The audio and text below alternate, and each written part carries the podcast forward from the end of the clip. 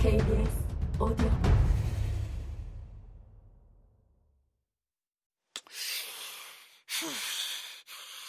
모스턴 양에게 연락을 취해야겠다고 결심했을 때 제 주소를 먼저 알려드릴 수도 있었습니다. 하지만 혹시라도 저의 요구를 무시하고 달갑지 않은 손님을 데리고 올까봐 불안했습니다. 그래서 신뢰를 무릅쓰고 하인 윌리엄스가 여러분을 먼저 뵙도록 했지요. 저는 그 친구의 판단력을 굳게 믿고 있습니다. 수상한 낌새가 보이면 거기서 일을 마무리 짓고 돌아오라는 명령도 해두었어요.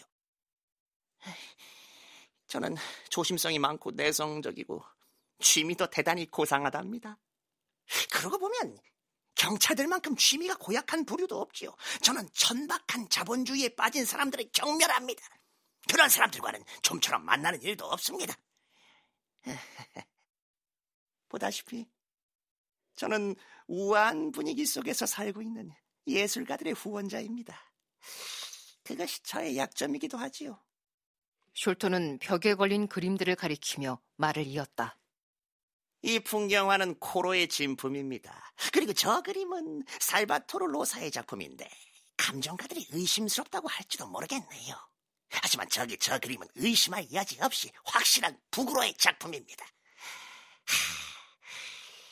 하, 저는 요즘 근대 프랑스 화가에 푹 빠져 있습니다. 숄토 씨, 말씀 중에 죄송하지만 제게 용건이 있어서 부른 것으로 알고 있습니다. 시간이 많이 늦었으니 되도록 짧게 이야기해 주시면 감사하겠습니다. 모스턴 양이 말했다. 걱정 안 하셔도 됩니다. 제 이야기는 금방 끝날 거예요. 함께 노우드로 가서 바솔로무 형을 만나야 하거든요. 우리가 형을 이길 수 있을지 한번 봅시다. 형은 제가 옳다고 생각하는 이 방법을 아주 못마땅해 해요. 그래서 단단히 화가 나 있답니다.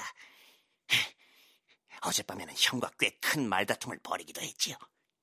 형이 화를 내면 얼마나 무서운지 여러분은 상상도 못할 겁니다. 아, 노드로 가야 한다면 지금 바로 출발하는 게 좋을 것 같군요. 내가 과감히 의견을 피력했다. 그런데 숄토는 귀까지 빨개질 정도로 크게 웃어댔다.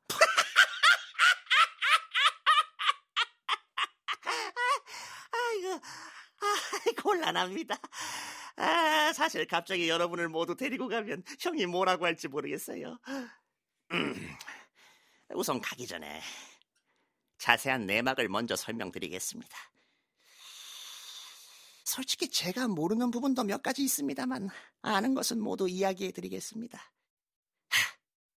짐작하셨겠지만 저의 아버지는 인도 육군에 복무했던 숄토 소령입니다. 11년 전 퇴역하고 어퍼노우드에 있는 폰디체리 저택에 살고 있었지요. 아버지는 인도에서 돈을 많이 벌어 돌아오셨어요. 값비싼 골동품과 인도인 하인들도 데리고 왔습니다. 그렇게 부유해진 아버지는 커다란 주택을 구입하고 호화로운 생활을 하셨어요. 음, 자식이라곤 쌍둥이 형 바솔로뮤와 저 이렇게 둘 뿐이었습니다. 저는 모스턴 대위의 실종 사건을 또렷이 기억하고 있습니다. 신문을 통해 상세히 읽었지요.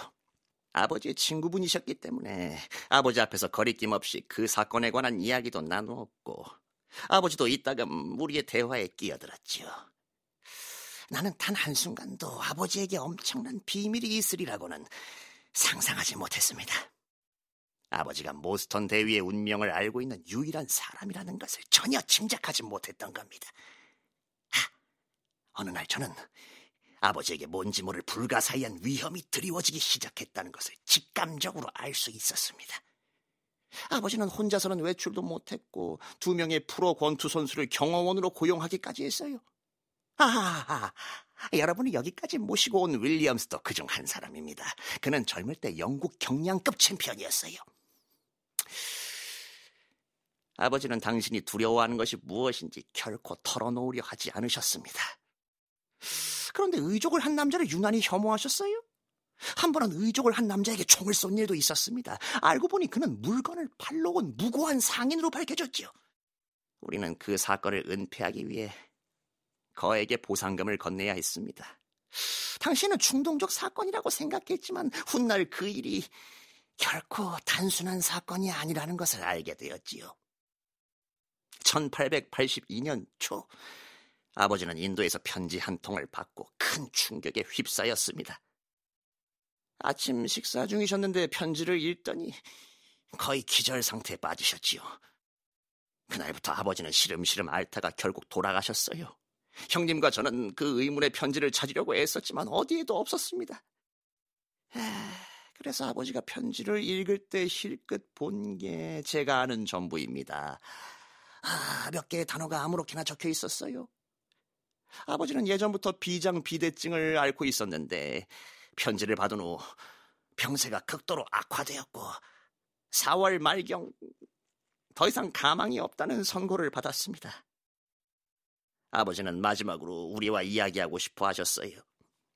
우리가 방 안에 들어서자 아버지는 여러 개의 베개에 몸을 의지한 채 거친 숨을 힘겹게 몰아쉬고 있었습니다. 문을 잠그고 가까이 오라고 말씀하셨어요. 아버지는 우리의 손을 단단히 붙잡고 이야기를 시작했습니다. 육체적인 고통에 푹 받쳐 오르는 감정까지 더해진 아버지의 목소리는 매우 불안정하게 들렸습니다. 아버지께서 들려주신 이야기를 그대로 전하겠습니다.